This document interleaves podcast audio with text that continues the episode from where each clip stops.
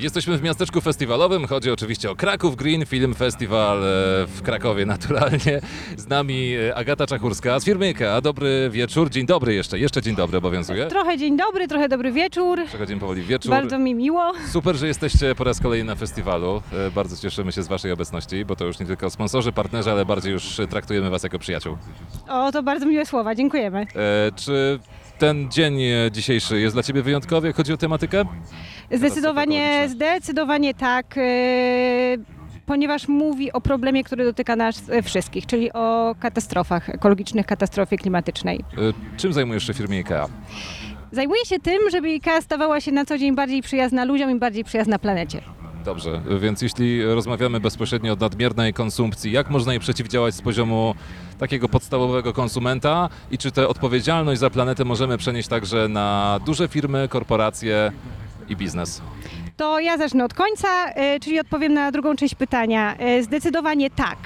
E, Problem nadmiernej konsumpcji, problem nadmiernego zużycia zasobów i e, zmian klimatu e, jest tak ogromnym i globalnym problemem, że nie da rady go rozwiązać w pojedynkę. Nie może go rozwiązywać jedna grupa.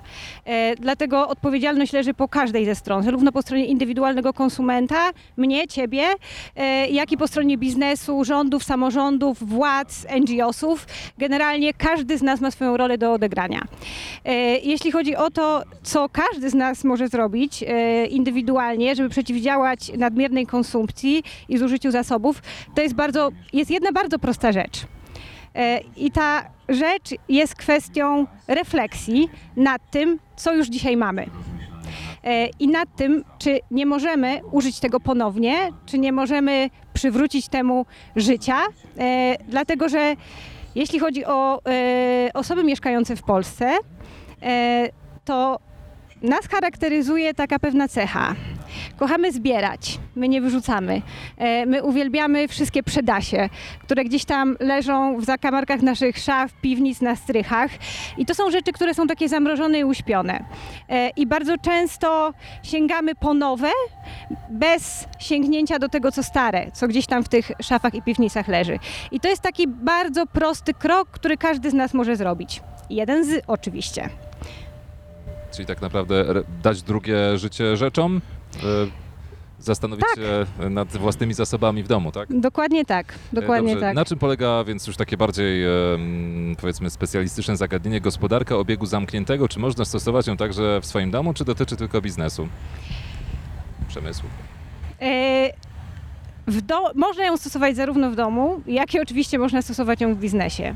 E, I e, ja zwykłam nazywać tą gospodarkę obiegu zamkniętego w domu po prostu jako podejście less, waste. Jest to takie bardzo zrównoważone, przemyślane e, zarządzanie zasobami domowymi, począwszy od zużycia wody, energii, poprzez to, o czym rozmawialiśmy przed chwilą, czyli zarządzanie rzeczami, którymi się otaczamy, które już mamy. Tak? I takie dokonywanie przemyślanych i racjonalnych e, decyzji zakupowych. I to jest pierwsza rzecz.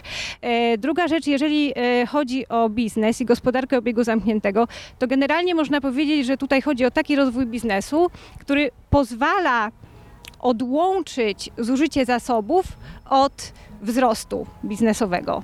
E, I to jest tak naprawdę podstawa gospodarki obiegu zamkniętego. E, Jeżeli mamy to przetłumaczyć e, na prostsze działania, to znowu są to bardzo podobne działania, które możemy zastosować w domu, czyli po prostu oszczędne korzystanie z zasobów, jak najbardziej oszczędne. I na tym to polega, czyli na przykład wykorzystywanie, powiedzmy tak, na naszym przykładzie, wykorzystywanie różnych elementów mebli ponownie. E, rozwijanie takich usług, które pozwalają ludziom te meble używać ponownie.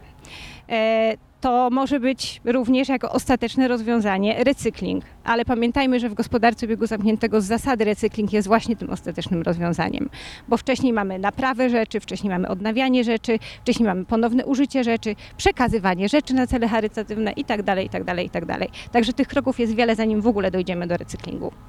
Rozumiem. E, Czy firma IKEA realizuje jeszcze inne projekty prośrodowiskowe? E, Mówię też takie wewnętrzne? Oj, jest tego naprawdę bardzo dużo. E, I są to e, projekty, które są zarówno skierowane do pracowników, jak i są skierowane e, do klientów. I Tutaj, jeżeli mówimy o takich projektach, które są skierowane do klientów, to my prowadzimy dość dużo działań takich komunikacyjnych, które, które po pierwsze są działaniami takimi inspirującymi do życia bardziej przyjaznego planecie w domu. E, Mamy swoją coroczną e, kampanię Dobry klimat zaczyna się w domu, która właśnie inspiruje do, e, do życia przyjaznego klimatowi. Mamy również, no właśnie, mieliśmy również taką kampanię, która odbiła się dość szerokim echem w mediach na Black Friday, nazywała się Przyda się i ona właśnie była o tym, o czym rozmawialiśmy przed chwilką, czyli o tym, że no zbieramy te przydasie, a wpadamy podczas Black Friday w szał zakupowy i namawiała do tego, żeby na chwilę się zatrzymać i pomyśleć o tym, co już mamy w swoich domach. E, No i oczywiście mamy e, naszą cudowną aplikację IKEA Better Living, e, która pomaga rejestrować, że podpowiada pewne tipy, pewne, pewne zachowania takie drobne, które można zastosować w swoim codziennym życiu, można zmienić w swoim codziennym życiu. E, Po to właśnie, żeby żyć w sposób bardziej zrównoważony, to z jednej strony, a z drugiej strony na przykład pozwala mierzyć e, wpływ środowiskowy, e, ograniczanie Twojego co, codziennego wpływu na klimat poprzez minimalizowanie emisji dwutlenku węgla. Jak może być to realizowane na co dzień?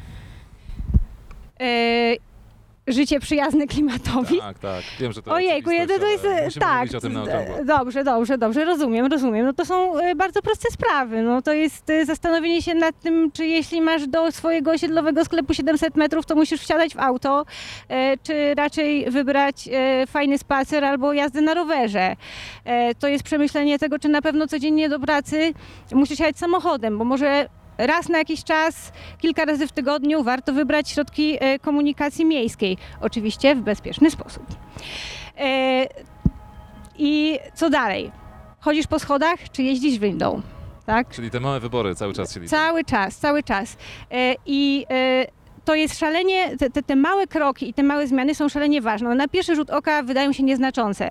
Natomiast wiemy o tym, że ludzi paraliżują rewolu, rewolucyjne zmiany w życiu. Łatwiej jest podjąć małe kroki i właśnie tymi małymi krokami podążać do celu. To jest dużo bardziej skuteczne i dużo bardziej mobilizujące niż jedna wielka zmiana, która bardzo często, bardzo szybko zniechęca. No i jak zbierzemy, e, brzydko e, to powiem bardzo kolokwialnie, do kupy te wszystkie małe kroki, no to się okazuje, że faktycznie możemy mieć znaczący wpływ.